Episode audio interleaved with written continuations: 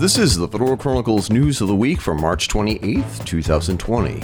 Corona Bailout Bombshell.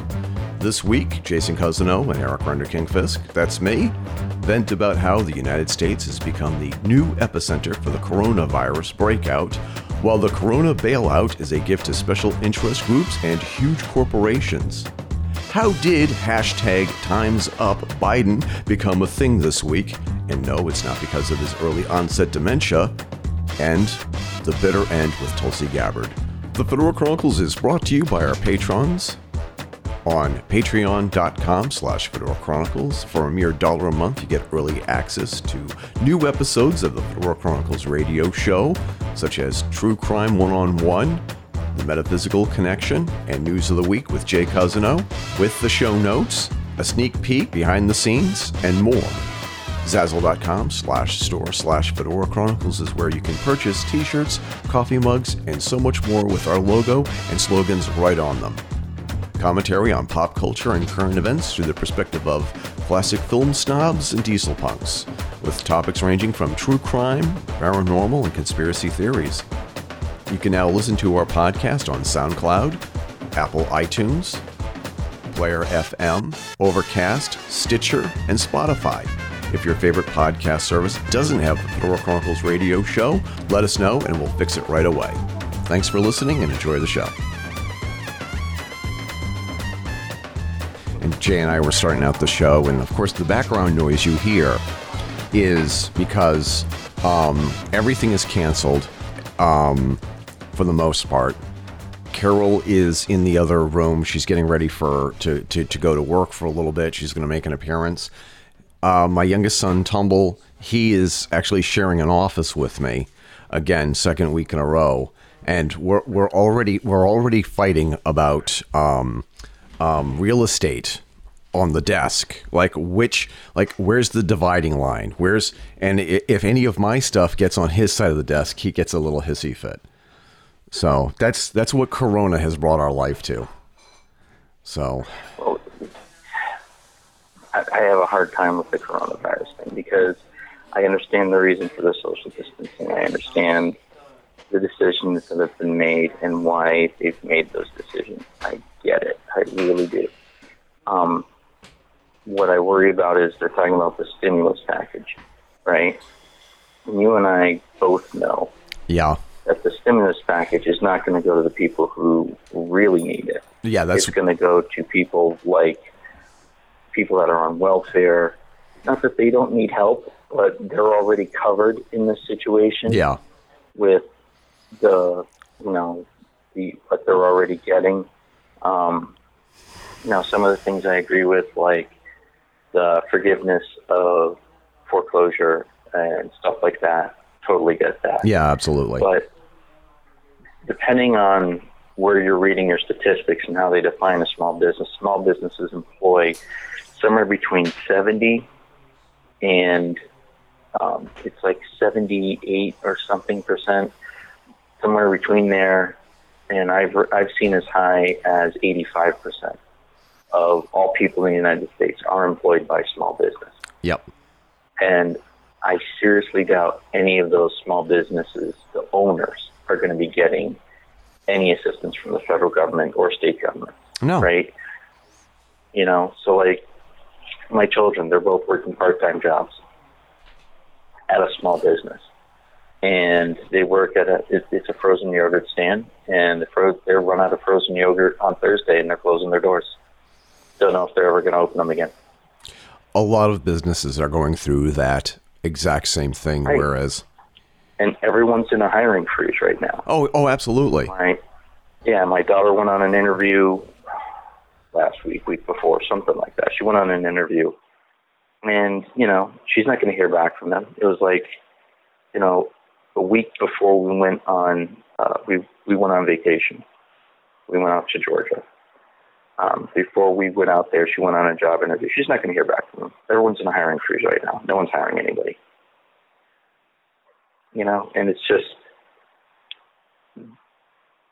my daughter may get assistance. My son will not because he's a minor. He's not going to get anything.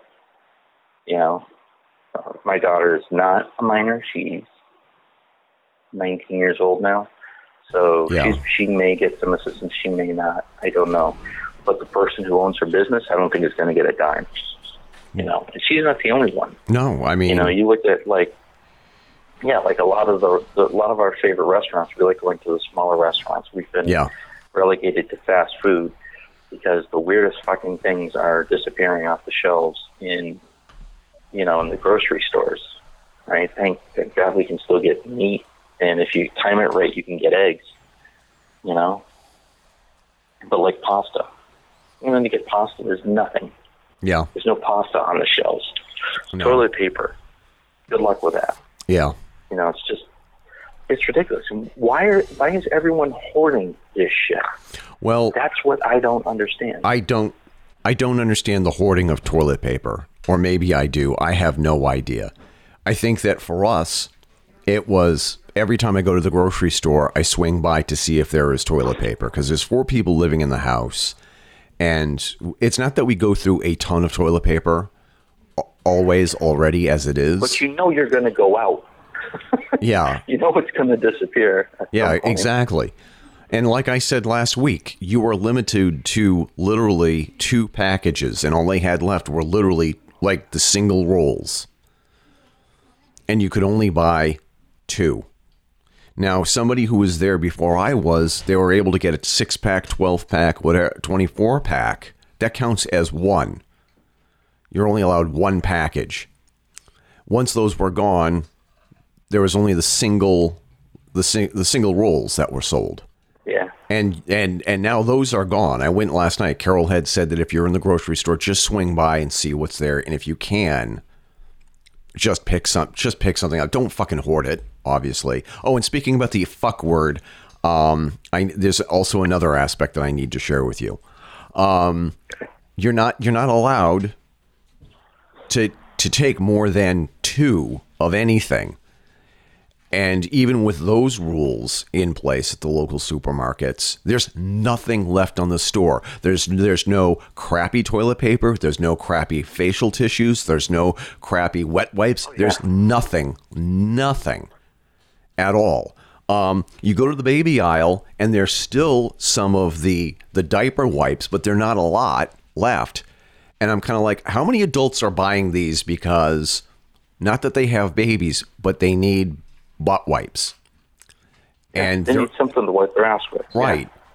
Um, and uh, I, I, I just, I'm, I'm, I, I'm speechless. And now the stores are closing hours earlier, but they're opening hours earlier just for senior citizens.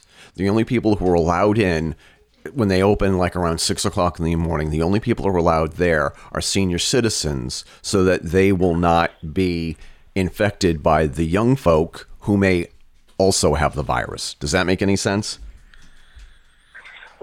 Yeah, and, and that makes and when I say that makes sense, that makes sense on multiple things because Yeah. people who are older have are at greater risk. And when I say greater risk, I mean they're more likely to die from it. Now, some things that I've learned about this, there's there's two things going on. Like you'll hear people talk about COVID nineteen, and you'll hear people talk about the coronavirus. Now, novel coronavirus, it's called novel because it's new. It's a new form of a coronavirus. We've seen multiple coronaviruses before. Right. SARS, for example, is a coronavirus. So is MERS, the respiratory illnesses. And that is the virus you get, but the virus you get isn't what kills you. It's kind of like, think, if you think of it as HIV versus AIDS, HIV is a virus you get that then gives you AIDS. So you're not dying directly of the coronavirus. What they're dying from is COVID 19. And I used to know what COVID 19 meant. I actually had it written down somewhere, but I don't remember You'll find it. it. You'll find it soon. Was- You'll you'll, prob- you'll probably Yeah. find it just as soon as we stop recording. Right? Exactly. So, you know, it's there's there's things that are happening that are just kind of infuriating for me. Like I, you know, I'm, I'm dating someone who's in the healthcare industry. A couple of good friends of mine are also in the healthcare industry, and the latest thing is um, in the healthcare industry, they have what's called PPE, personal protective equipment. Yeah. And they're running out. Hospitals do not have them anymore. You know? And one friend of mine mentioned that one of his coworkers said, Well, if they're not providing the personal care equipment, I'm not coming in. Yes. You know, what's that going to do? You know, and are, why are we experiencing these shortages? Are we experiencing these shortages because people are stealing it? No, you know, well, is it because people are buying it? Because if it's from people buying it, it's really simple. All the suppliers have to do is not stock anything that isn't a hospital or a Medicare facility. They just don't send any more stock there and say, you're not getting any. We have to prioritize our customers, and right now our customers that are of the highest priority are the healthcare industry. You know? So I, I don't know why they're disappearing. That's something I would That's- personally like to know. Well, because the thing is, there are so many. There are so many healthcare workers who are working at the hospitals right now and care centers, and they're going through their supplies like crazy. They're supposed to be single use, and they're supposed to be able to get supplies. They don't have a lot of stockpiles because everybody just always assumed, like, if you run low, just order some more from Amazon or whatever the healthcare equivalent is to Amazon. And shipments from China have ceased. So we're using up whatever little stockpiles we have or had without them being replenished.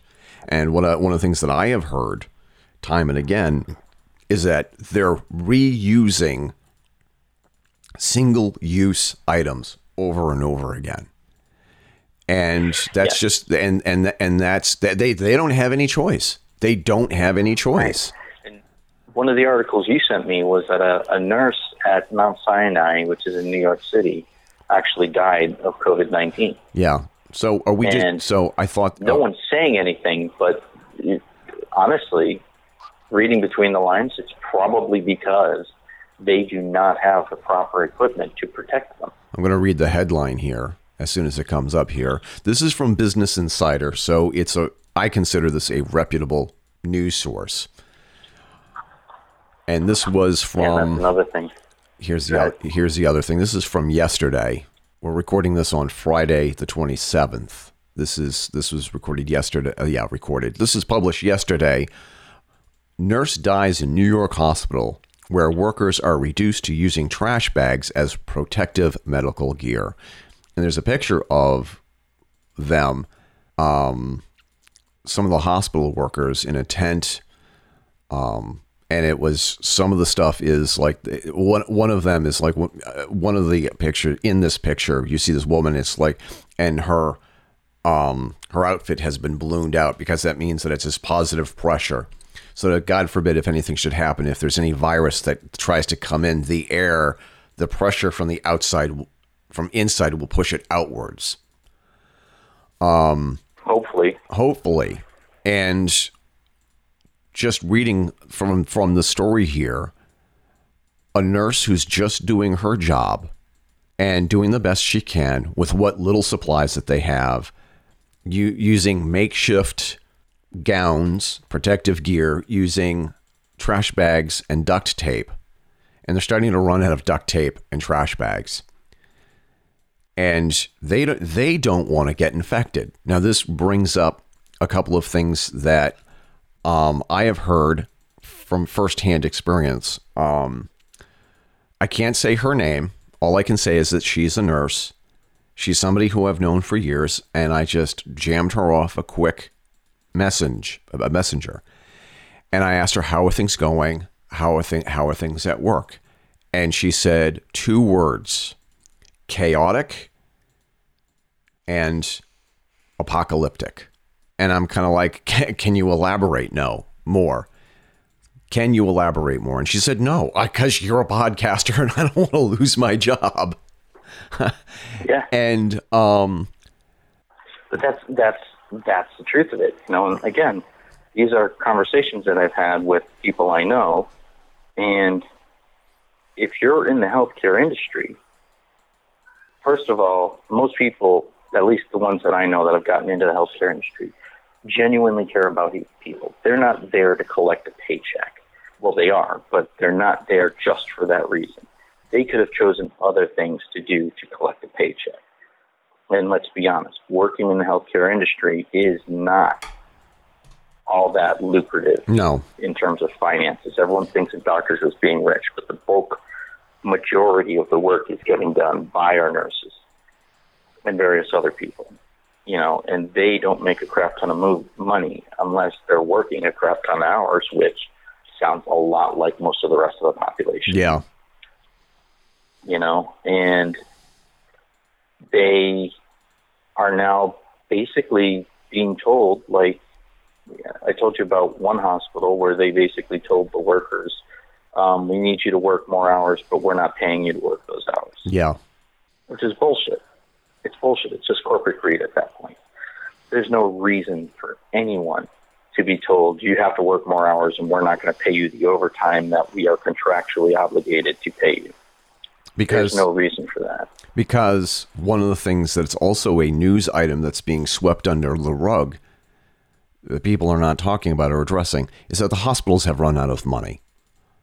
A lot of the hospitals that are taking care of these patients, they're now operating in the red. And they yeah, but this is what I don't get. Why? Why are they operating in the red? Are the insurance companies not paying out on claims? I think why are they I, operating in the red? Because the majority of money that those hospitals make comes from insurance companies as I understand the finance. Whatever money that they had budgeted for this quarter, they've already blown through. And from what I understand, money that was allocated for next quarter and perhaps the rest of the year has already been spent on overtime and supplies, from what I understand. Especially some of the local hospitals. You have doctors and nurses who are literally working, some of them are working 12 hour shifts. Some of them are working 24 hour shifts. And I don't understand how you can do that. So you, you're, if, all right. So what happens? All right. Let me, let me just throw this in there. When they say Sure. they're working a 24 hour shift, what they mean is they're in the hospital 24 hours. They'll get an hour nap here, an hour nap there over the course of that 24 hours. They'll get a little sleep, but not a whole lot. And they can do that and maintain that for like two or three days right? But then they're just exhausted and they have to go to sleep. They have to sleep more than that. So, you know, they they have um, what do they call them? There's rooms that they use for sleeping. It's mostly Right. used by people who are like the on-call residents in a an emergency room situation and stuff like that. Those are the ones that are typically using those rooms. But like nurses can use them. Any of the staff that is there for extended periods of time, even over an 18-hour shift, right? yeah. So, yeah, it's it's it's crazy. It's absolutely crazy.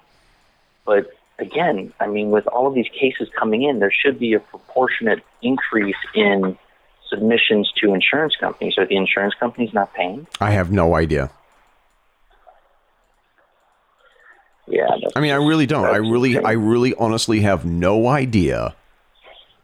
And what- the other thing too is like I can see that in some place like New York, which is like has become the hub of in, of the most number of people infected in the United States, or Washington, where it hit hardest initially, or even like L.A., Chicago, Atlanta. You know, the big cities that are where people are densely packed in Yeah. and then you know so the spread of it is is much more it's going to be faster social distancing is more difficult when you're in a building with you know 1400 people than it is when you know you're in a ho- home with four people in it uh, on an acre and a half of land let's say Yeah. right so social distancing is actually easier for the people in the rural areas right now than it is for the people who are packed into the cities Yeah. which again proves my theory that people that we shouldn't be packing so many people in cities. We should be making an effort to have less people in packed into cities. But you know, whatever. That's a rant for another day. Yeah. Um, And and and, and so, two pod like, two for pod example, in yeah. the state of Utah, there's less than hundred cases in the entire state of Utah. Right. I think we're up to like forty. But you know, you something like yeah, that. because everybody is spread out over a, Yeah, a, so, a like, good dis- great deal in distance. Salt Lake City, they in Salt Lake City, there's like three or four hospitals Right. in Salt Lake City. Each one of them probably has four or five patients, and then the rest are spread out over Right. the rest of the state. So I don't understand. You know, I don't understand hospitals saying we're running out of money. right. You know, I can understand them being busier and having to pay overtime. I get that, but with that comes an increase in, you know, reaching out and getting payments. So what's what's the true impact of this virus? And I think part of it is because of the social distancing is going to be the economic impact. Our economy is going is quickly getting you know flushed down the toilet. Well, let's talk about how the economy is getting flushed down the toilet. One of the biggest news items from the past week, and again, this is Eric, Er- uh, this is Jason Cousineau and Eric Renderking Fisk, recording on March twenty seventh, two thousand twenty. This week, the one of the biggest news items until last night, we'll get to that, is the bailout package and how that they were fighting, meaning that they, the Republicans and Democrats in the House and Senate, were fighting over bailout bills and who's going to get what. And tomorrow morning, which would make it Thursday for you folks, listening to some of the provisions that were in this new bailout bill. And one of the things that frightened and, and terrified me and angered me is that Nancy Pelosi put in all of this pork in this bill that included funding for NPR, PBS. See, now that's that's the kind of shit that pisses me off. yeah, That's the kind of this is supposed to be an emergency spending bill to help us get through an emergency situation, right?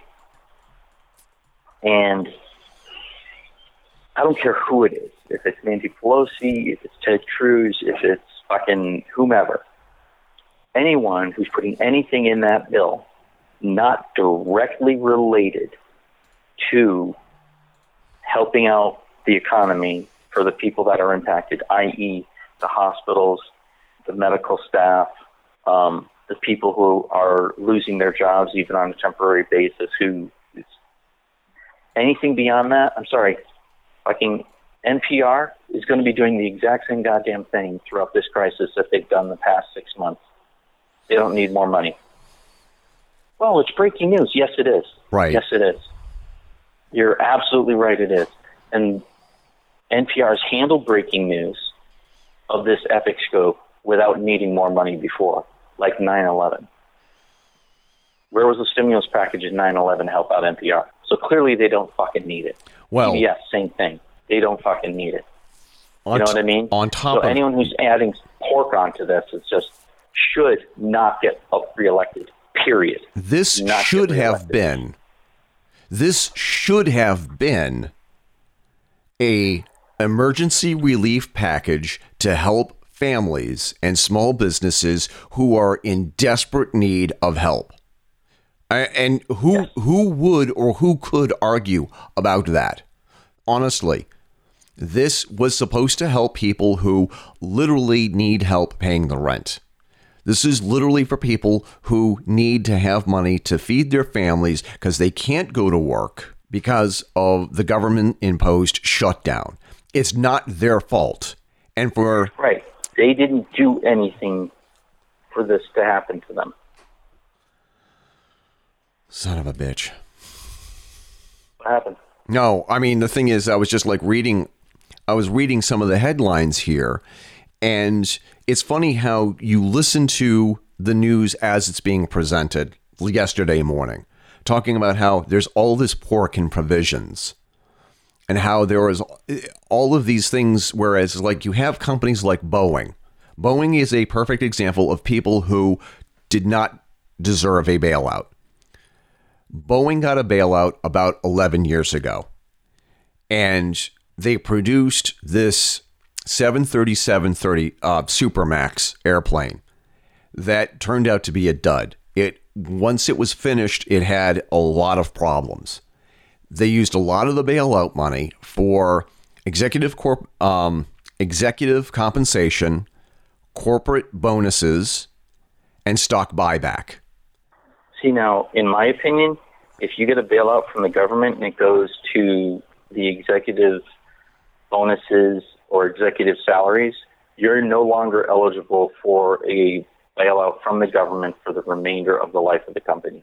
Period. Period. Yeah. Bailouts should never, never be used to pay the high end. They should always be used on the low end. And if you're getting a bailout and you're using it for executive salaries, that means you're fucking someone over. And therefore, you no longer are eligible for any help and assistance from the government. Because apparently, you know how to run your company and you're just looking for, you know, extra money put in your own damn pocket. So Right. fuck you.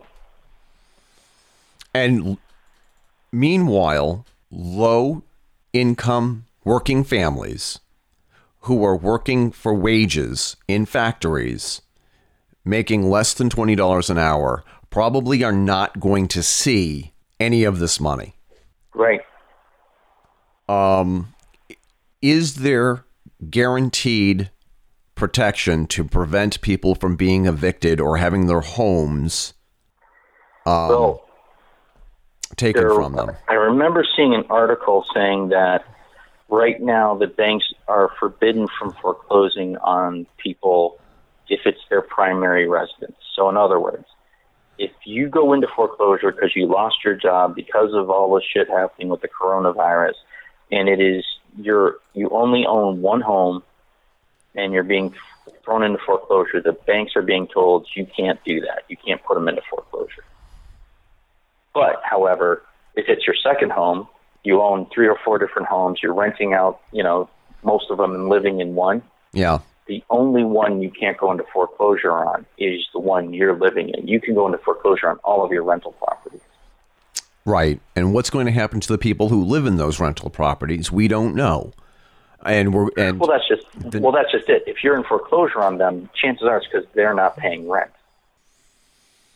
You know what I mean? so they can't be so- evicted. But who, but what what happens to the ownership of those rental properties? We don't know yet. Is the government Right. going to take them something over? that's going to be determined at a later date. Go ahead. Sorry, didn't. Uh, this is also a couple breaking news. This is a breaking news item as we're recording. Um, irate House lawmakers scramble back to Washington amid fears of coronavirus vote delay. Um, so the the Senate is going to actually vote on one of these bills or the big bill, and they're probably going to hopefully hopefully they'll gut some of the big pork.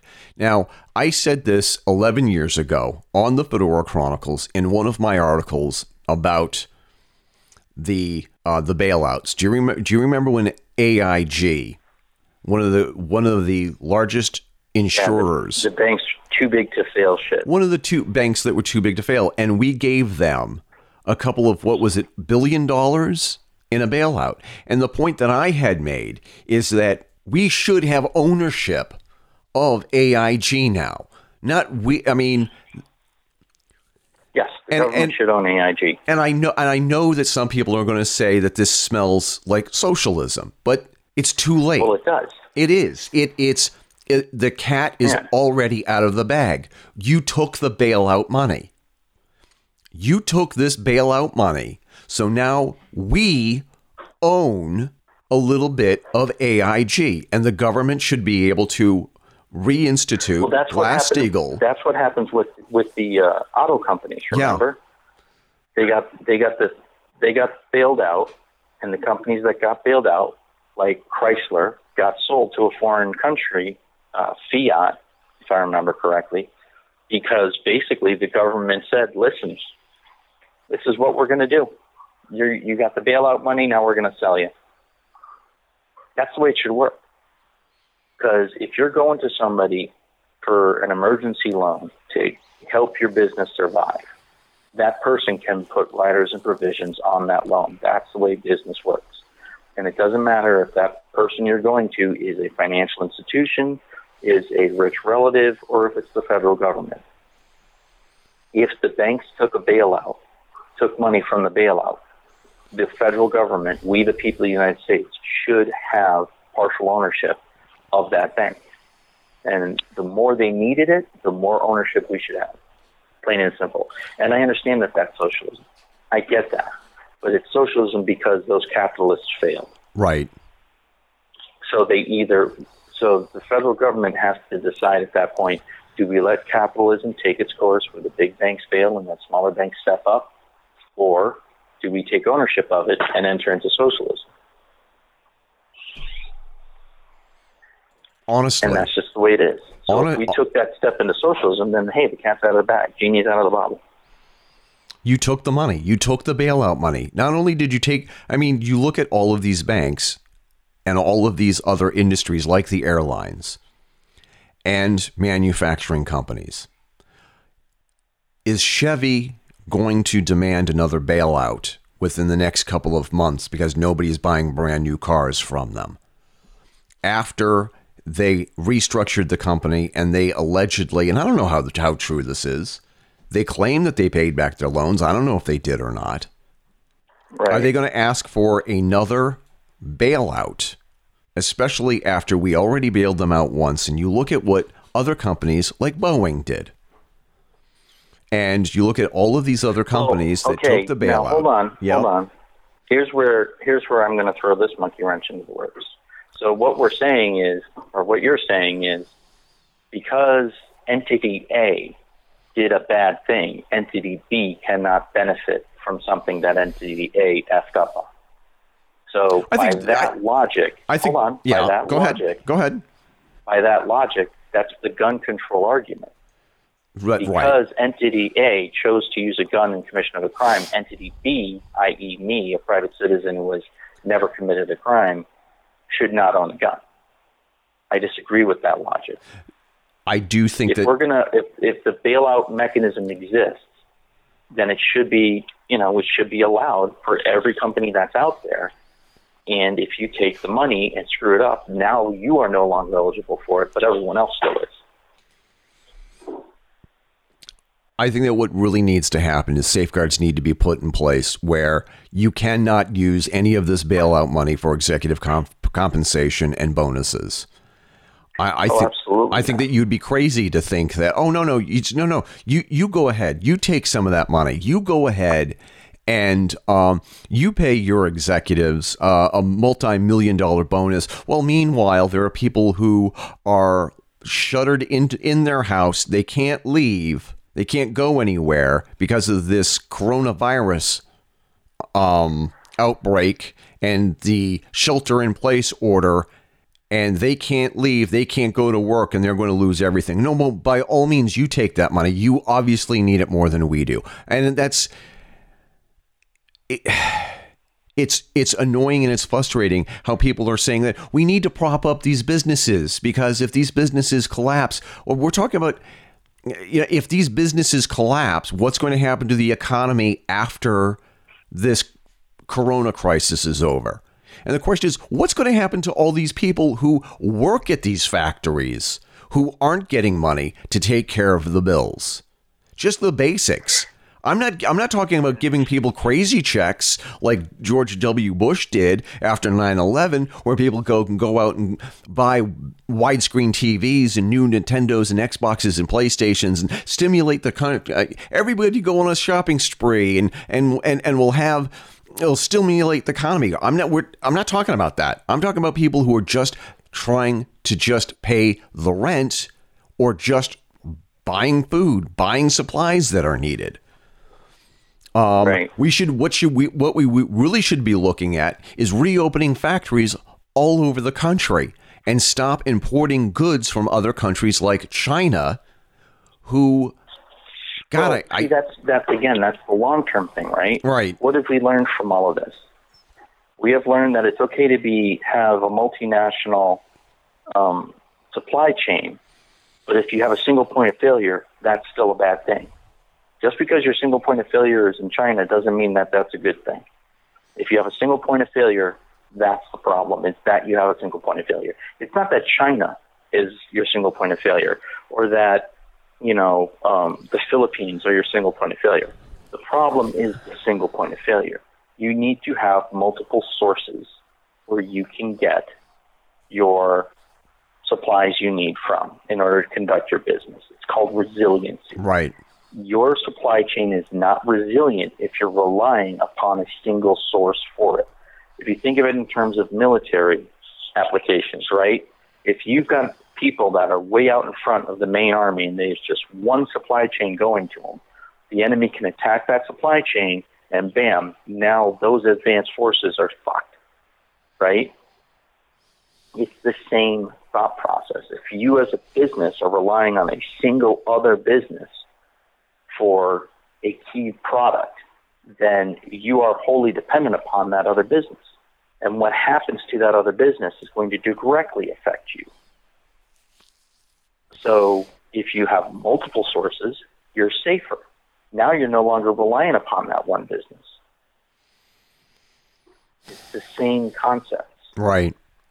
Like all, like all of our face masks for medical work should not be made in just one country or just one company like China.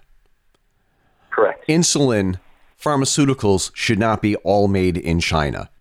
Correct. All of the essentials should not be made in China. Medical supplies should not be made in China. So, and and this well, also, they should be, they can be made in China, but they shouldn't be only. No, not all of them. We should be able to get them elsewhere. Right. All of them should be available from multiple sources. You know, even if take China out of the picture, right? If all of our insulin, all of the the entire insulin that the U.S. uses is coming from, say, I don't know, 3M. I know they don't make insulin, but whatever. I can't think of another big business. right.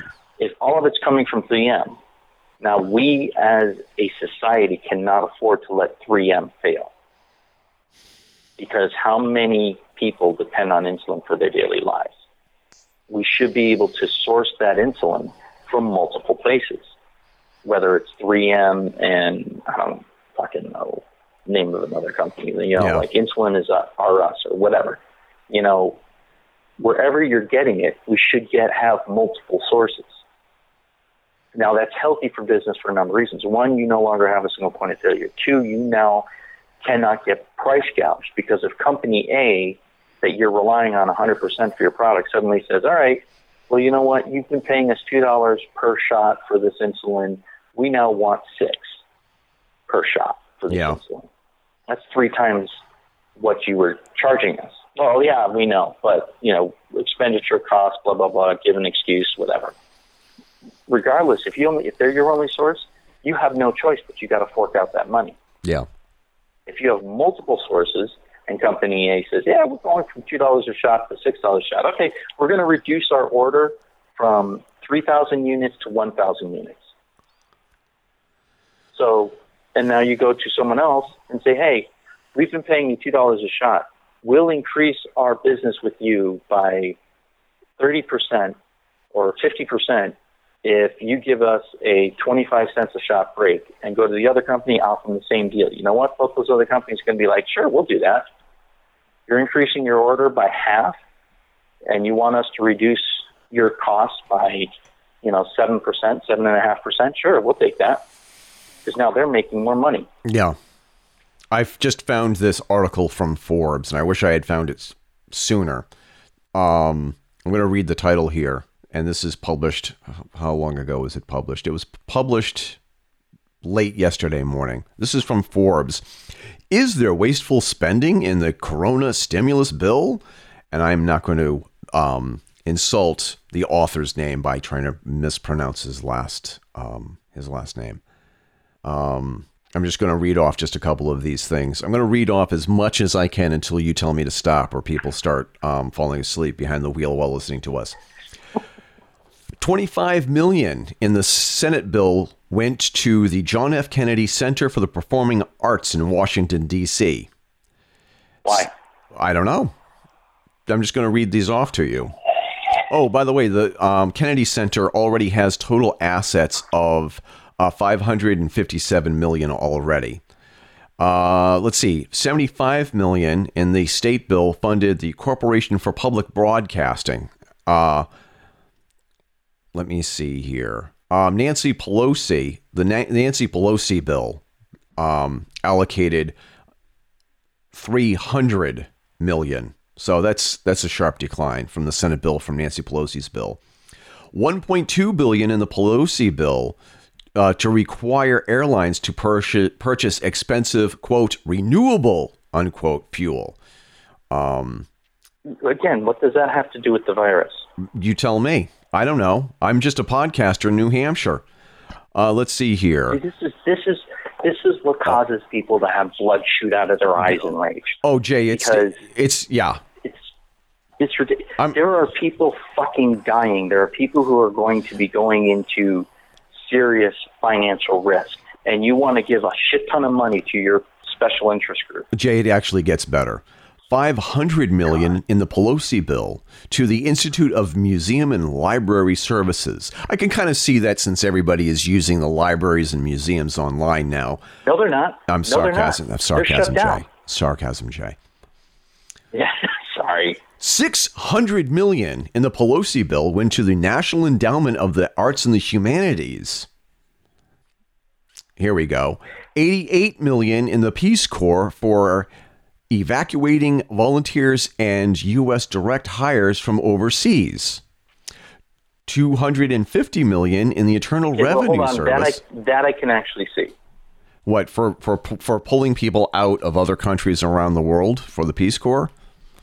You Yeah. think okay. That I can actually see. Okay, I'm not sure if I agree with the 88 million, but what do I know? I'm just a podcaster from yeah, New Hampshire. I, I don't exactly. I, I don't know about the, the amount, but I, I agree with. Okay. with, you know, they if they need help, we can help them. 250 million to the Internal Revenue Service. No. 350 million to the State Department for quote migration and refugee assistance. You can make an argument we're for that. we're not we're not accepting my um, we're not accepting refugees right now. We are one step away from a state of emergency. Yeah. We are not. No, no, we're in uh, we're in a state of an emergency. We're in a state of an emergency. I'll tell you more about that later here.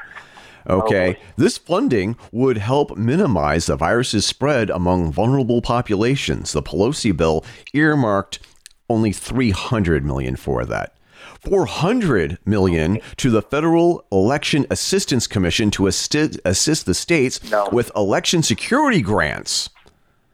Nope. But that's that's down from the four that's from that's down from the four billion Nancy Pelosi wanted. Three hundred. I'm sorry, thirty point eight billion in the Department of Education for state fiscal stabilization fund that grant that provide grants to support elementary and secondary education. On the Pelosi bill asked for fifty million. So, and the article does go on with some some other know, minor the, the public details. school thing, I kind of I understand the public school things. If you're not, if you're not, Yeah. I mean, the thing is, is that if the Kennedy Center is getting all it, why, why does the Kennedy Center get all Kennedy of this money? Center shouldn't be getting shit. Right. They shouldn't be getting a damn thing. And What is the Kennedy Center doing to help with the virus? Well, they're providing entertainment services. so, what's the point of it all? right. You know what they should do? They should, it, by that same logic, they should give a, a shit ton of money to Netflix. Yeah. Using that same logic, they should give a bunch of money to Netflix and Hulu and fucking Amazon Prime. Although, fuck J- Jeff Bezos. Seriously. No, he's not my type. He's not my type. I also want to talk about a article about Je- uh, Jeff Bezos. my car up his ass sideways. Okay. He fucking did you see that he asked for? Um, he was sent a basically a outcry to help the people that work for him. He Yes. wants everyone else to donate money to help the people that And work that's actually in our show Like, You're the richest man in the goddamn world. I'm going to read this headline here really quick here so people know what Jay is talking about here. Where did I where did I send that? Did I say is that a uh, text? I saw it multiple places, and you sent it to me. I think on the phone, in a text message. I think. But I've seen This this is this is this is from Mint News. And speaking of Mint News, Whitney Webb has agreed to um, do the podcast. All I have to do is just make arrangements with her. Hopefully, we'll get that. That's fantastic. Jeff Bezos, the world's richest man, wants your donations to help Amazon employees. I read a statistic somewhere that he makes about two hundred and fifty thousand dollars a minute or an hour. Right, right. He can afford to help his own employees. I'm sorry. This is from Mint News by Alan MacLeod, and this is from March 23rd of this year. Amazon CEO Jeff Bezos, the world's richest cent billionaire, centi billionaire, a man who vies with Bill Gates for the title of the, the planet's richest individual, is asking for public donations to provide basic support to his 800,000 employees who are suffering in poverty in the wake of the COVID 19 pandemic, Bezos announced. Quote, we are establishing the Amazon Relief Fund with a $25 million initial contribution focused on supporting independent delivery service partners and their drivers, Amazon Flex participants, and the seasonal employees under financial duress during the, this challenging time. The fund will also support both employees and contractors around the world that face economic hardship due to natural disasters and unforeseen personal circumstances. Those who qualify so did, get, hold on. Did did they say eight hundred thousand employees? Yep. God damn. Amazon, eh, the company Amazon, Amazon as a company, the Amazon company, not the rainforest, is yeah. worth nearly $1 trillion. Yeah, I didn't know they had that many employees. That's kind of shocking to me. I've heard that I've heard that they're worth nearly a trillion dollars. I've yeah. heard that before, but He's, I didn't realize they had eight hundred thousand employees. Yeah, according to yeah, that's almost that's that's. Uh, go ahead, continue. Um, according to this article, and I'm quoting, a man worth over a hundred billion who makes on average two hundred and thirty thousand dollars per minute, calling on the public to help his own impoverished employees was not met well by many. Amazon itself is worth $1 trillion, like we already said. Some felt Bezos himself was in better position than others, especially members of the public. Also, economically hit by the COVID 19 pandemic to help his staff. You would think that he would write a check to all of his own employees who are in desperate need. If it wasn't for his employees, I'm not, I don't mean to get all Barack Obama on this. Okay? Well, no, but it's he, a valid point. If it wasn't for them, he wouldn't be where he is. He should show a little fucking appreciation. You didn't opinion. make that. Somebody else made that happen. I had to get it out there. if it wasn't for Jeff Bezos' employees, he wouldn't be worth a couple of billion dollars.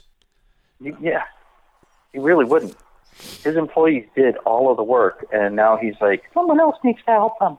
As he's sitting there in a Scrooge McDuck fucking vault swimming in gold coins. Oh, here, here we go. And this is also something I need to read. Furthermore, the company is notorious as a bad employer, force, forced to forego bathroom breaks. Many company warehouse workers are effectively compelled to, quote, wear diapers, unquote, during their shifts. Other employees report working in unsafe environments and being punished for injuries sustained on the job. The company also does not provide its employees with regular access to clean water.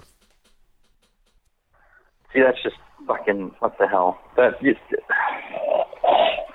Jeff, you're giving all capitalists a bad name, dude. He, I mean, he is Jeff Bezos is a bit of a prick. If he is actually begging the public to help his employees. And it, I find it amusing you say a bit of a prick when I'm thinking fucking asshole. But okay, go ahead. Well, I mean, let's not split hairs here. I do want to segue to the other asshole of the week. And I think that okay. that, that should be a regular segment on our podcast. Asshole of the, the asshole week. Asshole of the week. Asshole of the week for the week of March 28th, 2020 goes to Uh, should we have a drum roll? We're going to skip the drum roll because the drum roll Let's is. skip the drum roll for now. We got to get a soundbite of a drum roll we can insert. Joe Biden. Joe Biden is the right. Fedora Chronicles radio show's asshole of the mm-hmm. week. And not because he's a Democrat running for president either. No. Because former assholes of the week include people like Donald Trump. One of the one of the one of the reasons why Joe Biden is such an asshole is because of the audio clip that I had sent you from Katie Halper's. Oh my God. Do you want to talk about this? I want. I want. What did you hear so- from the perspective of? of I got- Yeah. I got angry. I got angry. So for those who don't know, um, I'm sure Eric's going to put it in the, the notes, put a link in the notes. Tracy Halpern has an interview with uh, a woman, Tara, I forget what her last name is, who was the first accuser That we know a of. year ago, first person to accuse Joe Biden of sexual harassment. I You went. have to listen to that interview because she actually goes into explicit detail on what Joe Biden did. And the worst thing he did, the worst thing he did was after he was done sexually assaulting her, he put his finger in her face and said, You are nothing to me. No one, no human being on earth under any circumstances should have that said to them It's especially a. not by someone they admire. It's a difficult you- listen to. It's a. Yeah, It's a difficult listen to. It, it is, but it's worth a listen. Um, I'm not going It's worth a listen. I'm not. I'm not going to play it on the podcast. I, I'd like to. Uh, Um, let's give Tracy the traffic. We're gonna we're, we're gonna we're gonna actually post the link to Katie Halper's SoundCloud page, um, and hopefully we can get her on the podcast as well. Um, but the do a a quick search, and I'm actually like looking for. Um, I don't want to actually play. Um, her name is Tara Tara Reade. R E A D E. I don't know if you pronounce that Tara Reade. Yeah, I think so. I don't. I don't know. That is, uh, just uh, creepy. Joe Biden just got worse. Is what it Well- boils down to. the worst part of the worst part about this story here, and I'm actually looking at this. She said that this happened back in 1993. This happened this this happened even before he became vice president. Well, he was still a senator, and he was still doing Right. his call. He was, I think he, I think even back then he was doing his call in to Don Imus's show. Um, there's a lot of other news items that really actually sort of made me sick here. Um, but the simple fact of the matter is, is that as as far back as 1993, Joe Biden had been accused of doing some pretty disgusting things. This is not even the inappropriate touching of other people in public. Joe Biden Joe Biden is a predator. There's just no way around it. Joe Biden is a predator. And Joe Biden Harvey is Weinstein proportion. He is a predator in the same category as somebody as Jeffrey Weinstein, according to these other people. Because if you actually do a Google search, and you could do it right now, I know you can. Um, Joe Biden accusers.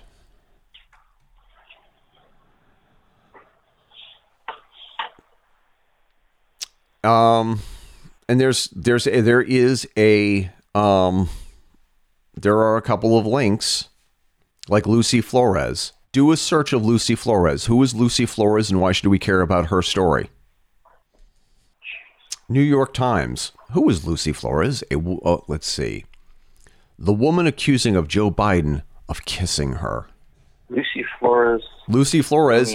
This is this is um, from March 31st. Oh, this is this is almost a year ago. Yep. March 31st, 2019, Lucy Flores, a former Nevada State Assemblywoman, published an essay Friday in which she described Joseph R. Biden Jr. touching her inappropriately and kissing her on the hand during a Democratic campaign rally in 2014 when he was vice president. So Lucy Flores, Amy Lappos, DJ Hill, Caitlin Caruso, Ally Coll, Sophie Karasek, Vale Conert Yount, Alexandra Tara Reade. Wow. There's a lot of them. And here's the thing how sure do you have to be that no one is going to say anything? If you're going to do something off color in public. Who knows? You'd have You know to be I mean? you'd have to be a pretty powerful person to believe that you could behave like that and get Yeah. away with it. That's pretty awful. That is pretty dreadful. Yeah. It's just horrible. The the idea that he sneaks up behind women and smells their hair. Like grabs a handful of their hair. Yeah. And that's who and that's who Tom Perez wants to be president of the United States. That is that is that is pretty messed up. That's pretty bothersome. So I'm wondering how we're going to Oh leave the gosh. awkward silence Li- in. Listen, listen. Biden. This is in regards to Vail, and I'm I'm reading this from a website called The Cut. Funny, I'm I'm reading that in- same exact page. Yeah, and they're talking. Vail Kohnert-Yount said Biden quote put his hand on the back of her head and pressed his forehead to her forehead when he introduced himself. What does that when you say hello to somebody? What do you want to say about that? What and I want to actually see if I can find the the clip. I want to see if I can actually find the because I want to make I want to make this woman famous here. Lindsay Tucker said earlier today in response to somebody else posting about this, Joe Biden was in no way credibly accused of sexual assault. Just stop.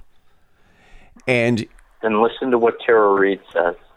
you go to that interview. And then you go back and you find Lindsay Tucker's posts calling out conservative men who were accused of doing the same thing or worse. Cuz if you're if you're a Republican and you're accused of doing something like this, say, what's the name of that Supreme Court judge who uh, Kavanaugh? What the Brett Kavanaugh? Right. he was accused of doing something pretty um, horrific. Automatically, you believe her. Automatically, women are supposed to believe her because the accused is a Republican. Joe Biden, who has a history of creepy behavior, there's no way, there's no way that he could have uh, sexually assaulted somebody. Lindsay Tucker on on uh, on Twitter. At Lindsay Tucker eight on Twitter. Doesn't believe this woman's story. So much for the believe women, Well, no, I mean the thing is, is that you bel you believe women, unless they are accusing a person that you politically Right. support, which is just bullshit. You're either believing them or you're not. And if you're not believing them all, then you're not believing any of them. It's just like it's the same principle behind the First Amendment, freedom of speech. right? If you're not protecting the speech you don't like, you're not protecting all speech. No, It's just that, really that simple.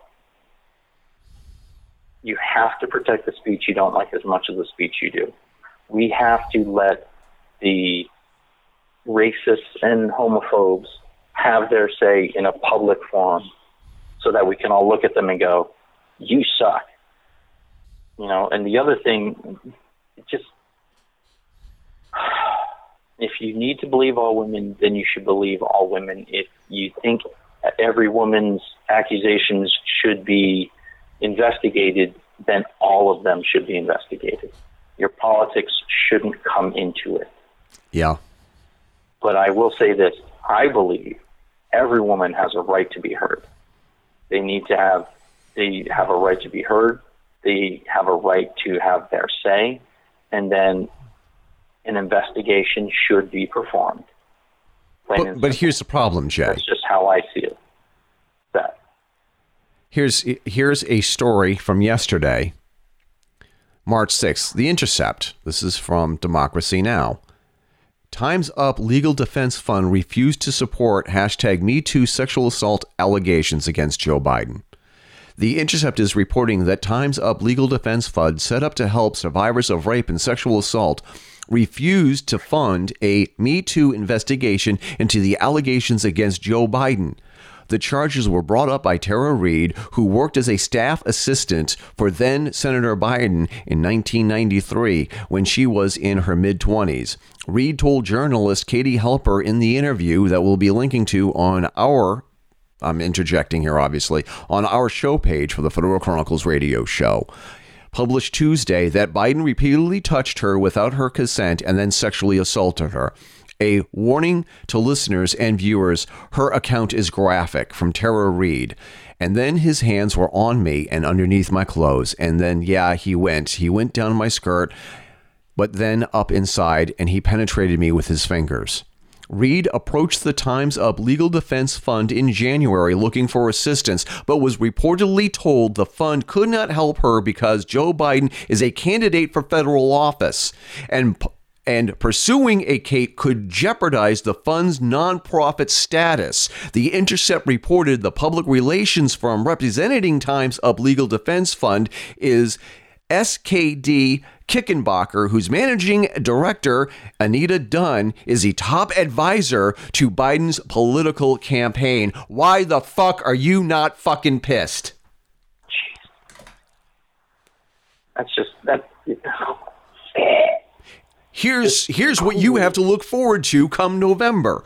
You can choose to uh, vote for an accused rapist who happens to be a Republican, or an accused rapist who happens to be a Democrat. By the way, they're both over the ages of 70, and one of them, or if not both of them, have signs of early onset dementia. Yeah.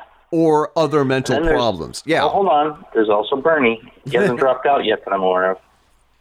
As far as I know, I don't think that Bernie Sanders has been accused of any sexual assault that I know of. Well, there is, right. No, but that's what I'm saying is that the only other option in this would be Bernie Sanders.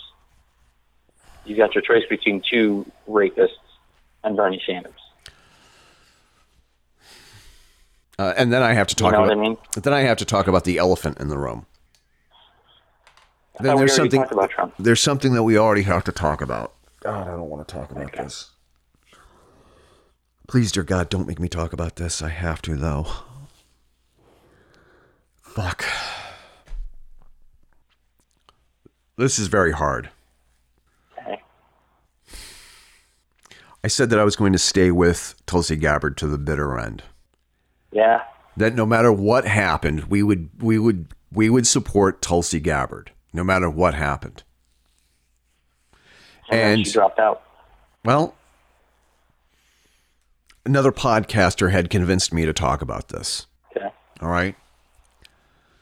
Um we've been we've been following Tulsi Gabbard since she announced her campaign what was it a year ago listening Yeah. to everything everything that she had said on various podcasts like Joe Rogan, Jimmy Dore. She's a powerful speaker. She's a wonderful role model. She said all the right things for people like ourselves. The biggest thing of all is that she's anti corruption and she's anti interventionist wars, um, which is a big, huge deal for me because I, like many other people, like to ask, what the fuck are we doing in these other wars? What the fuck are we doing in places like Afghanistan? Why are we getting involved in these interventionist wars if it's not about the oil? Then that's not a hard question to ask. And I don't think it's an easy question to answer. I know it's complicated, and I know that we have interests all around the world that we have to protect. And um, there are there are dangerous regimes that want to do harm to the United States, and I get that. I'm not sure if I am fully on board with a lot of the um, preemptive strikes. I'm not. I my opinion has evolved over that, and I liked what Tulsi Gabbard had to say, and I listened to her um, at a at a um, at a housewarming party or house party for Tulsi Gabbard. And Tulsi Gabbard and I spoke for at least five minutes talking about these issues, and um, and I was enamored with her campaign, and enamored with the way that she actually spoke, and how she went up against her own party going as far back as 2016 when she saw what was going on with the Bernie Sanders campaign and how he was sabotaged because Hillary Clinton bailed them out after their coffers were de- were depleted. And she, Tulsi Gabbard, um, quit as co-chair of the DNC and publicly denounced the DNC for what they did to Bernie Sanders and what they've been doing to other candidates. Because if if you are not willing to bend at the knee and kiss the feet and lick the toes of Hillary Clinton, you're done. You're done in the DNC. You're done. And Hillary Clinton has been accused of doing some maybe not illegal but immoral stuff even within the DNC. I'm just talking within the DNC. Donna Brazile wrote a brilliant book called Hacks. You got to read it if you are interested about what happened from the perspective of inside the DNC party. One of the things that I admired about Tulsi Gabbard is that Tulsi Gabbard said that she was going to stay in the campaign until the absolute bitter end. She was going to stay in no matter what. She was in it to win it. Then, about a week ago, in the midst of the COVID virus hysteria scare, I don't even think it's appropriate to call it is it is it a hysteria? Is some of the fear justified? Yes. Are some people going yeah. over? Are some people going overboard by drinking um, aquarium cleaner and hoping to cure their um, COVID infection? Absolutely not. I think that I let's let history decide for itself. Judge that. Yeah. Okay. I believed in Tulsi Gabbard. I I really believed in Tulsi Gabbard. Tulsi Gabbard broke my heart when she did that video saying that she was going to drop out of the race and she was going to endorse Joe Biden. And I was angry and I was infuriated, but I'm not going to be sour grapes. We tried really hard with her campaign to get her on the show. Um, almost succeeded, by the way. We almost succeeded. We uh, we've came yeah. very close. I yeah, and all the things that Tulsi Gabbard says she believes in, I still believe in. I still believe in the things that Tulsi Gabbard said. I can go back into listen to her podcasts that she did with other people like Jimmy Dore and Joe Rogan and say, I still believe that. That's what I still believe. And I hope she still believes it too. I really have a serious problem with her endorsement of Joe Biden. Joe Biden is everything she says that she's against within the DNC. And now this. I'm not saying that Tulsi Gabbard knew in advance that this was going to happen. I'm not saying that somehow Tulsi Gabbard is somehow culpable. I can't help but wonder how Tulsi Gabbard feels today after listening what um, Katie Halper has published on her own podcast. I, I, I don't know what to say. Um, I am angry and disappointed in Tulsi Gabbard for endo- endorsing Joe Biden. I understand that one of the reasons why she didn't endorse um, Bernie Sanders is that Bernie Sanders basically ignored her and pretended that um, she didn't exist when everybody else had dropped out because Bernie Sanders was saying there's only two people left in the race. When there wasn't, there was three. Um, yeah. And apparently, according to a tweet by Tulsi Gabbard's brother, Ty, Tulsi Gabbard's people tried to reach out to Bernie Sanders, and Bernie Sanders' people did not return the call. And now her brother is dialing that back, saying, "You know, I'm sorry, I spoke, out, I misspoke out of turn. I was angry for my sister. The blah blah blah blah blah blah blah." I don't know what to right. believe. I don't know what to believe. I will say this though, Jay. I'm not voting for Joe Biden. People are going to freak out and say, "Oh, you're going to vote for Trump?" No, I'm not going to vote for Donald Trump either. I don't know who I'm going to vote for in this November, but I know who I'm not voting for. I'm not voting for Joe Biden, and I'm not voting for Donald Trump. Yeah. And, and I feel i am angry. I'm a man without a political party. I don't have a political home. Well, and also don't feel represented by any of the people that are currently running. Now, Trump does not represent my interests. Biden sure as hell doesn't represent my interests. You know? And that, to me anyway, that that's kind of what really sucks the most. I don't know what you to know? say. And I think the fix is in that Bernie's not going to he's not going to get the nod. I, th- I think it's rigged against Bernie Sanders. I think it always has been. And now they're looking at Andrew Cuomo for taking over for Bernie Sanders. All right, I don't get that. Why? Because he has been hosting some really great press conferences these past couple of weeks. Andrew Cuomo, mayor of New York City. Yeah. Is he the ma- is he the mayor or the governor of New York? I forget. You know what? Two positions seem to always blur together very very frequently. Andrew Cuomo is the governor of New York State. His father Mario was a, is a former um, uh, okay, that's who I was confusing him with. Right. So Andrew Cuomo, Andrew Mark Cuomo is the is an American politician, author, lawyer, and is serving as the 56th governor of New York since 2011. A member of the Democratic Party, he was elected to the same position his late father Mario Cuomo held for three terms.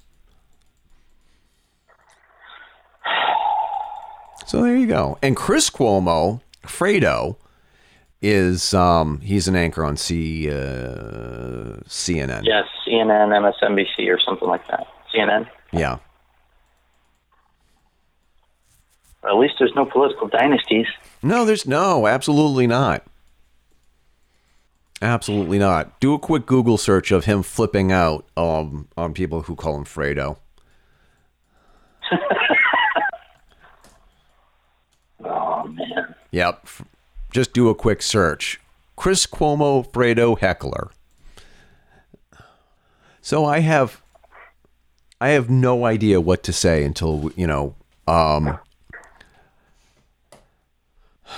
I I would I would love to be able to and we're never going to get here's the thing. We're never going to get Tulsi Gabbard on the podcast as far as I know. I would Yeah, have probably not. I would have um and I don't think that she's going to have us on our on her podcast either. Um the one Right. the one thing that I'll say about the whole thing is is that I really wish that Tulsi Gabbard's people would just have come out and said, "We're not a good fit. I'm sorry. You've done a lot of interviews and a lot of episodes of your podcast about the paranormal. It would be dep- detrimental to Tulsi Gabbard's campaign." We, I I would totally understand, Oh, right. Exactly. right? Exactly. And I'm I, and and I am still Facebook friends with some of the people on her campaign. Um, if she if she runs again, and this is a big huge if, this is a huge problem, Jay. And tell me if I'm being too petty. Um, I don't know if I could support Tulsi four years from now. If Well, I think it would depend. For me, it would depend on the, what happens in those four years. Right. So, why did she? Why did she support put her support to Biden? Is it because he offered her a position in the cabinet? Is it because she's pissed off at Bernie? What is she going to do for the next four years? Because as far as I know, she's still a senator, Congresswoman, uh, congresswoman. Yeah, and Right. and the thing is, is that um, she's not running for reelection for congresswoman in Hawaii. She dropped out of the race so that she could devote all of her time and attention to um, running for president. to her presidential campaign. Yeah. Oh, you know, I got to give her kudos for that. Yeah, So to me, it all depends on what she does with the next four years. You know, if she's out there and she's pulling hard for Biden, then I'm going to have a very difficult time supporting her for president if she runs in four years. Because I have very serious doubts as to Biden's electability. He's popular. He seems to be popular with the rank and file Democrats, but then once you get outside that, I don't know how much support he's going to have because you know damn well well, maybe Trump won't bring up his creepy Joe Bidenness because, let's be honest, that's Trump's problem too. And it could be detrimental for both of them, although I don't see Trump as acknowledging that in any way because he can't acknowledge anything negative about himself.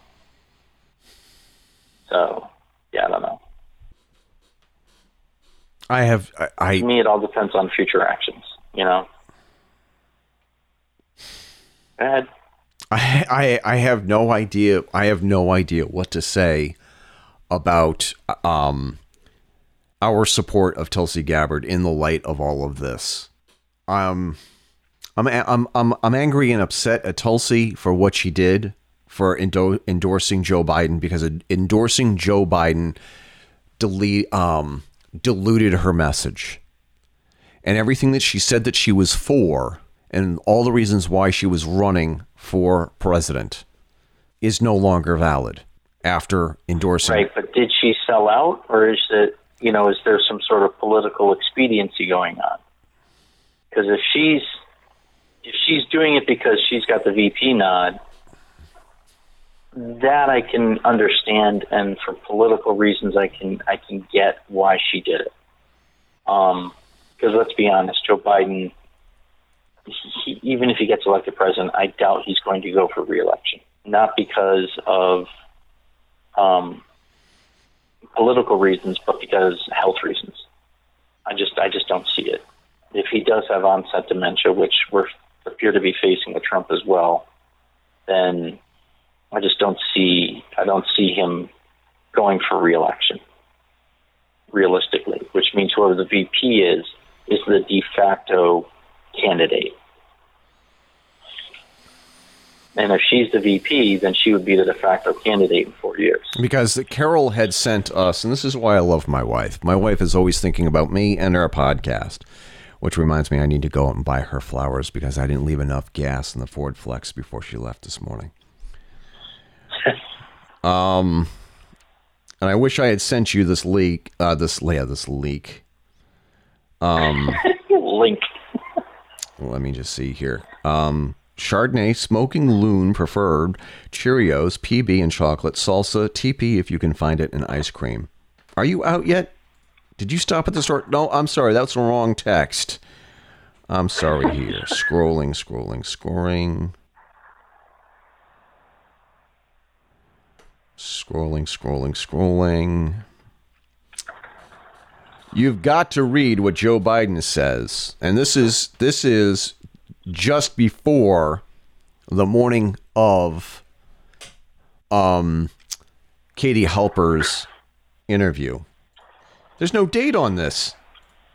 Harrison, there's Harrison, there's no date on this. There's no date on this story. I can't verify how true it is because it's well, it's from NBC News.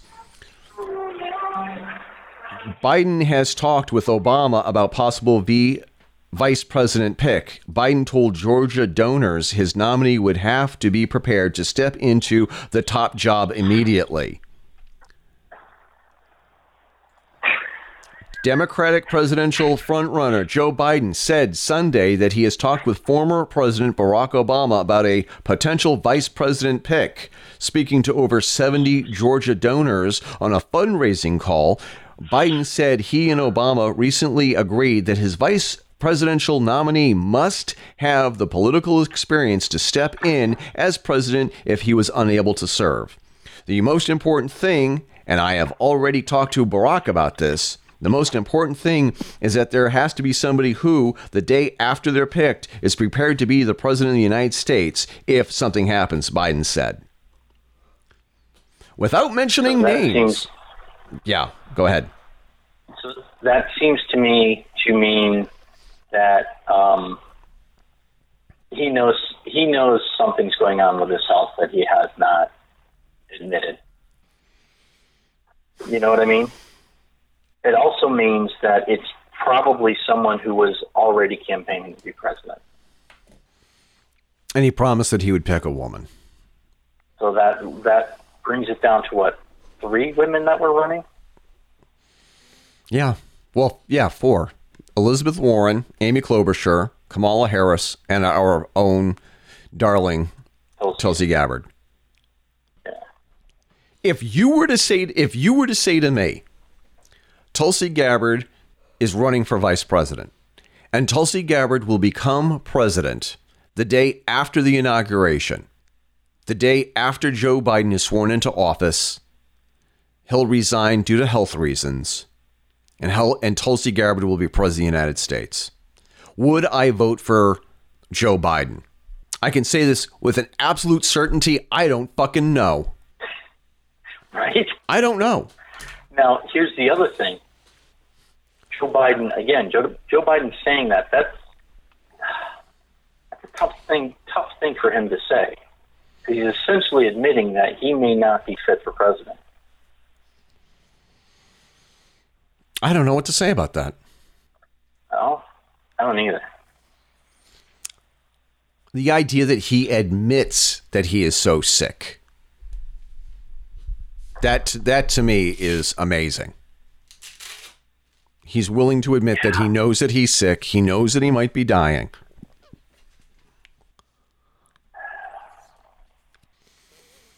I would bet a bottle of Kraken rum. Oh boy. I bet you a, a bottle of Kraken rum, based on everything that I've read, written by other pundits who are obviously much smarter than me on this topic, that um, Joe Biden will pick somebody like Chris Cuomo. And and and Chris I thought he promised that he was going to pick out a woman, pick a woman though. Oh wait a minute, that might still work. I'm kidding. I'm No, kidding. no, I, I, I honestly, I can actually see Joe Biden saying, "Well, you know, with all- everything that's going on, you know, I'm sorry." I, I see within a month or two, Joe Biden dropping out and giving. Can he do this? Can he give his delegates away to another? No. The delegates would have to revote. We're looking at a contested convention then. Yep. That's exactly right. Which means very likely another four years of Trump.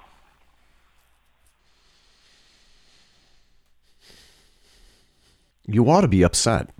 Not happy. You ought to be upset. I don't care if you're a Republican or a Democrat. You ought to be upset. With everything that's going down here, I want to read. I just went over to the Drudge Report. Just want to read a couple of headlines. Lightning around here.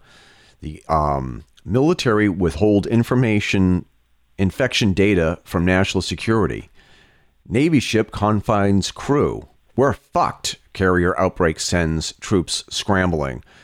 Army asks retired soldiers in health care field to come back. Cases hit two largest cities differently. Boomerang. Now China bars interest in entry to foreigners. Let me see Well- here. Oh, there's oh, but wait, there's more We here. still don't know.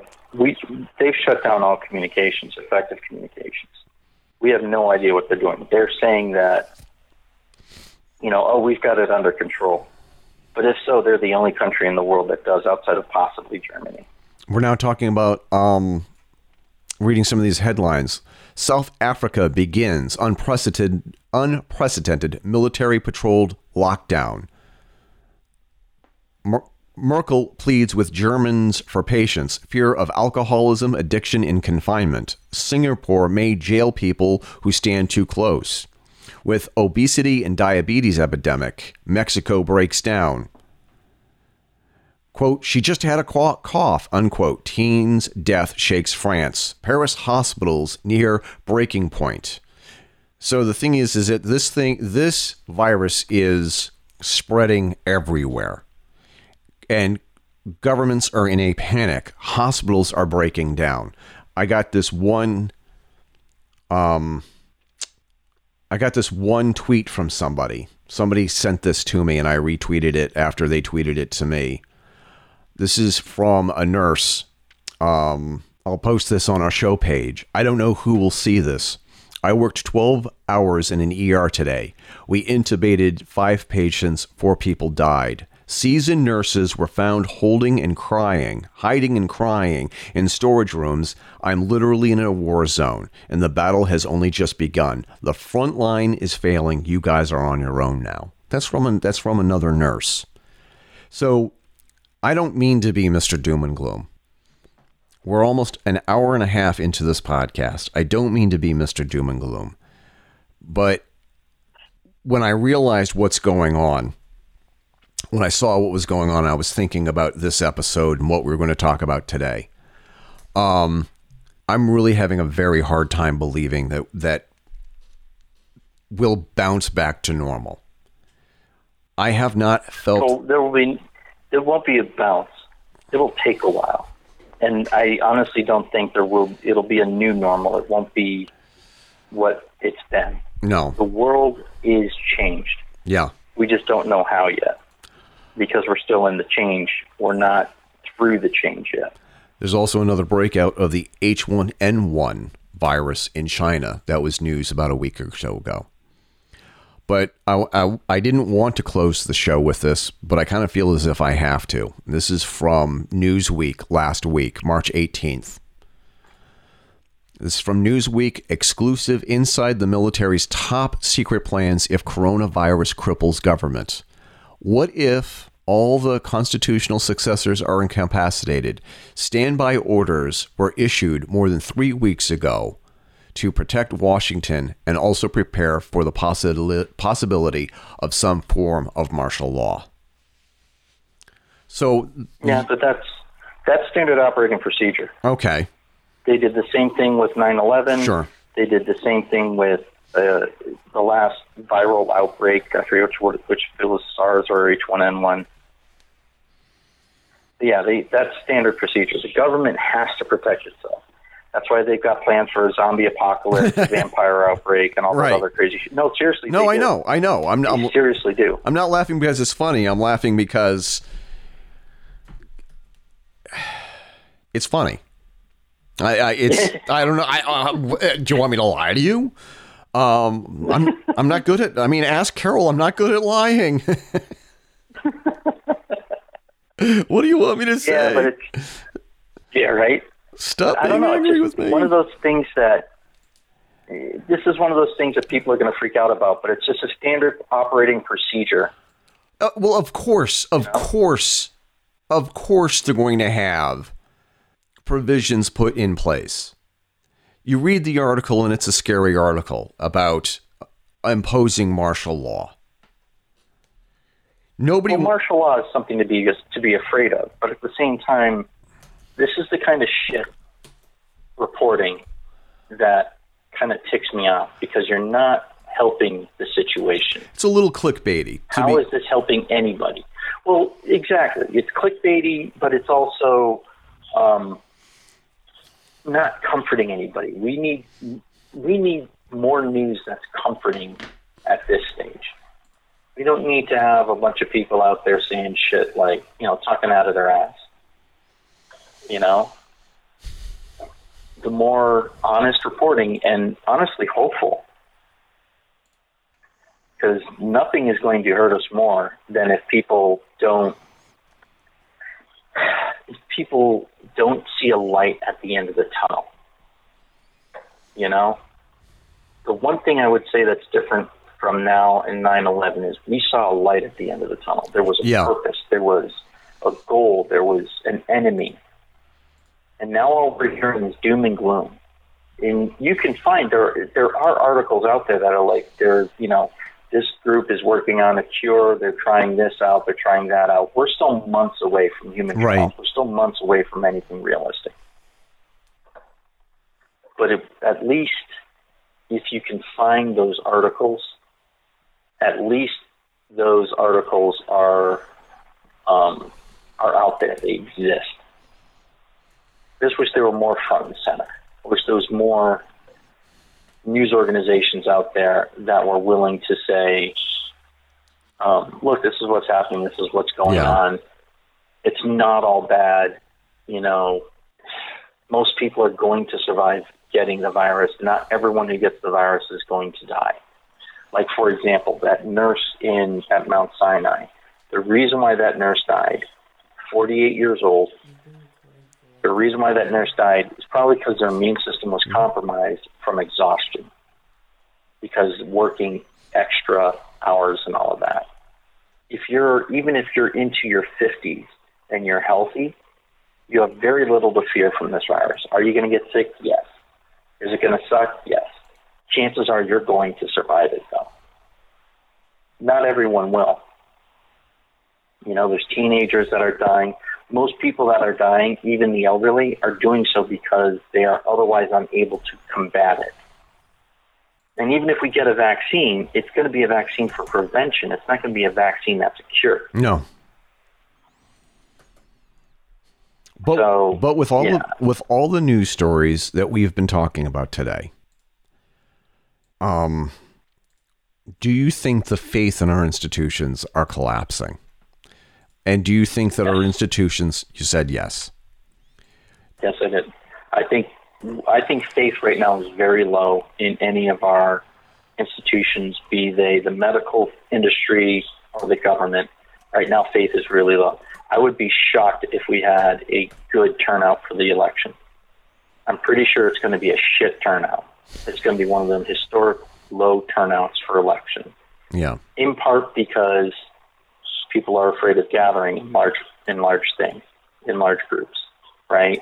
That's going to feed part of it. But also, what's going to feed part of it is the fact that everyone's like, it doesn't matter who we vote in. No one has a fucking plan on how to deal with shit. No, no, but no, nobody does.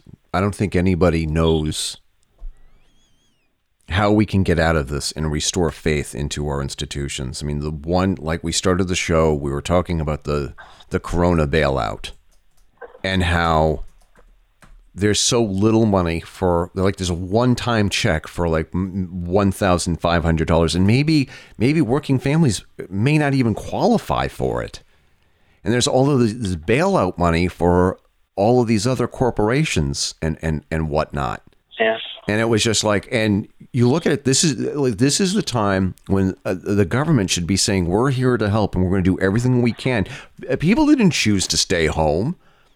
Do you think that I actually Right. want my sons be to be stuck here at home and and not go out and socialize with their friends? Do you think I want this for my kids? Do you think I want this for the uh, teachers?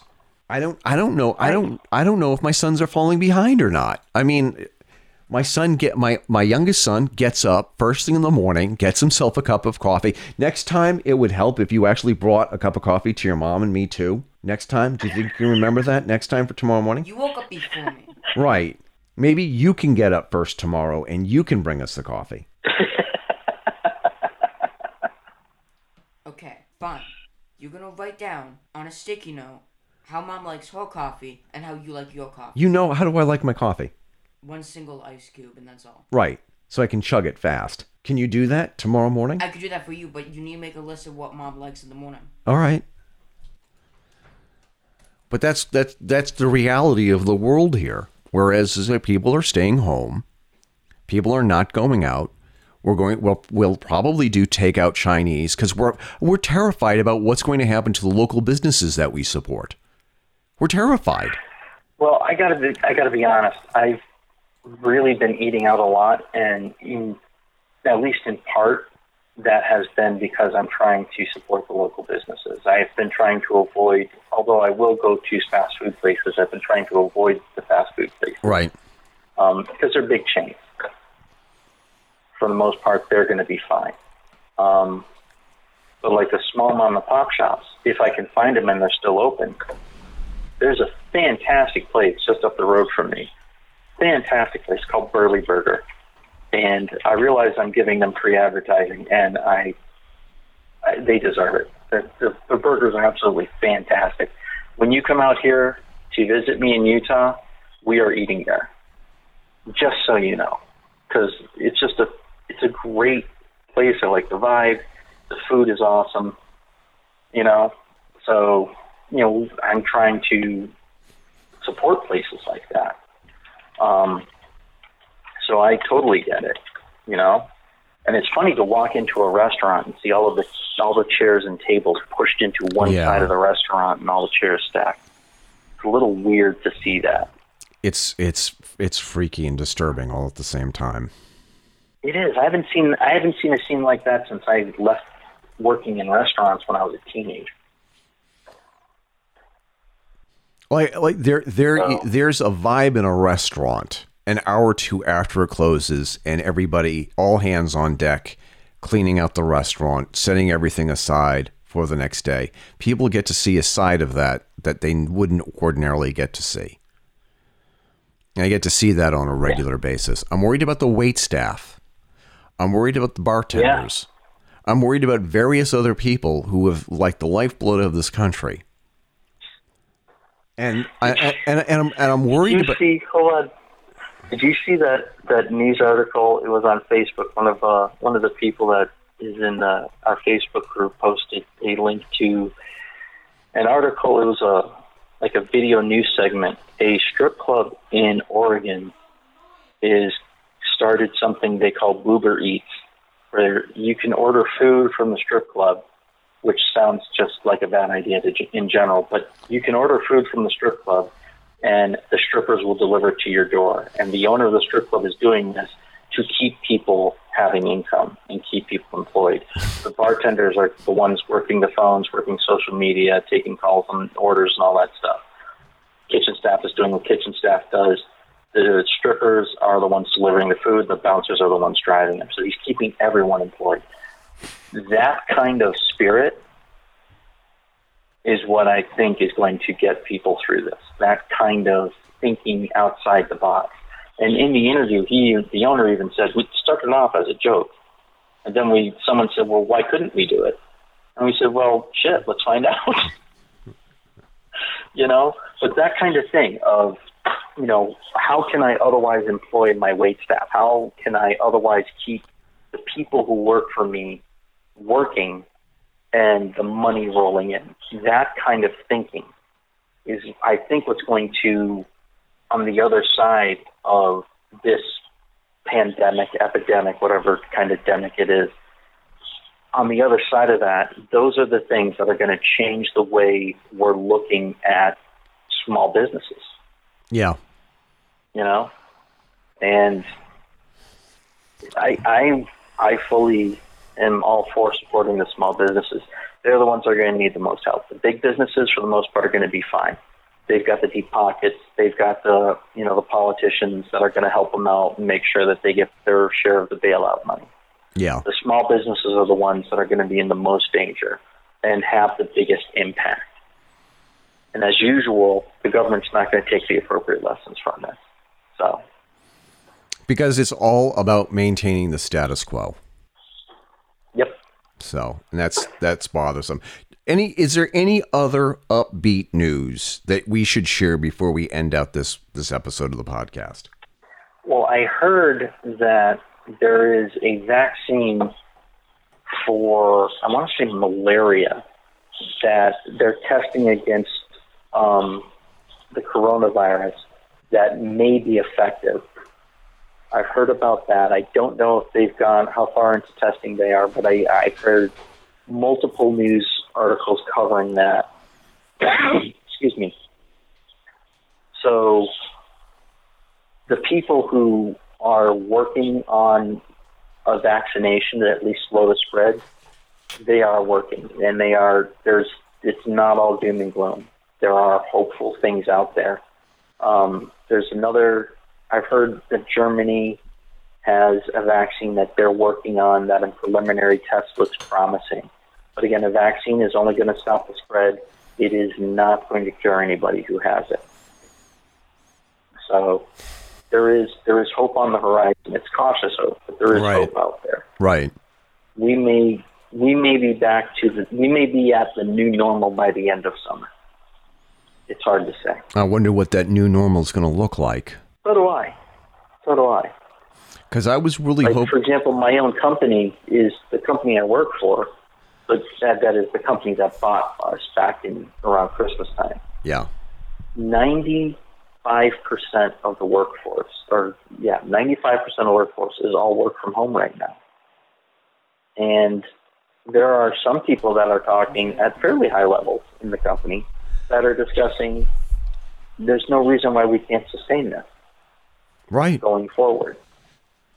You know, and if people are working from home, if 95% of the workforce is working from home, you don't need as many offices open. You know? So we're going to see things are going to change. Not all of it's going to be bad, not all of it's going to be good. It's just, you know, it, there will be a new normal on the other side of this. What's going to be interesting is to see if and how international politics change and the election at the end of the year is going to be really interesting to watch and see how that develops. Because, been- yeah. It's been proposed that we should not hold the elections. We shouldn't postpone the elections till after all this is over. I don't agree with that. I think the government should have some way of voting from home, which the funny thing about that is, is that's going to, by necessity, create a default voter ID system. Yeah. And so I can see something like that happening. As long as it's not developed by the same people who did the Democrat voting in Iowa, we should be okay. Yeah.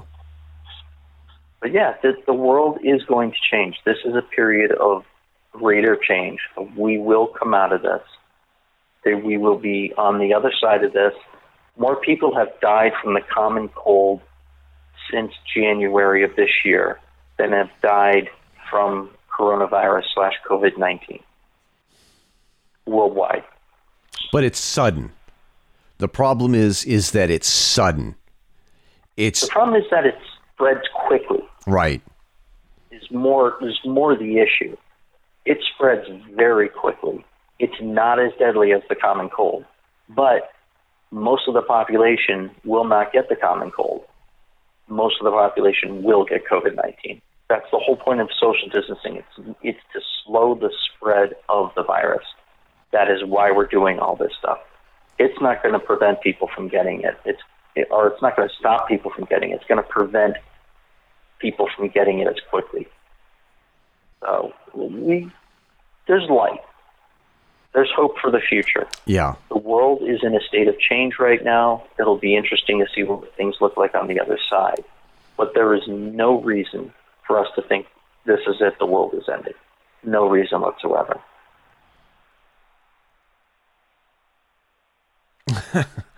I, I one of the, one of the things that I also think is amazing is that people who I've gotten a lot of friend book friend book.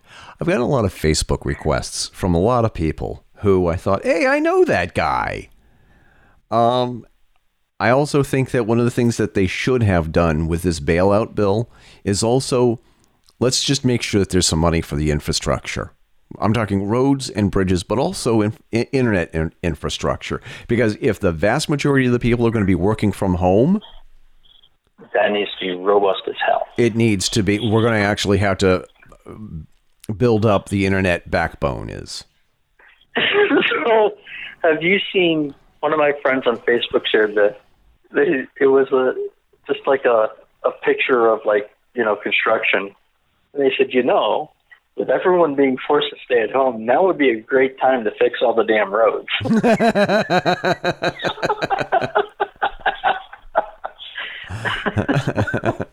I fully support that message. It's going to keep people working. It's going to be bettering of the infrastructure. yeah, Get that shit out there so we have less traffic jams. yep, All right, man. I got I got to get going. I got to get to work. absolutely. Stay warm and stay safe, and um and uh, don't don't shake too many hands. Okay. you too. All right. You And too. by and no lingering, lingering kisses on the back of any woman's forehead. I only do that to one woman, and she says it's okay. Hey, as long as you've got written consent, it's good. Uh, well, I, it's a marriage license, so that's as close as I'm going to get to written consent. There you go. There you go. Yeah. That'll work. And also, a special shout out to all of our listeners and all of our fans of the Fedora Chronicles radio show, members of our Facebook group. And I'm actually wanted to do a shout out to superfan Melissa. Um, I have not forgotten about you. As soon as I get to it, um, I'm going to jam you off that coffee mug like I promised. So, everybody, s- stay safe, stay warm, stay clean Stay healthy and clean. and keep your chin up and your fedora on and don't go out of the house too often.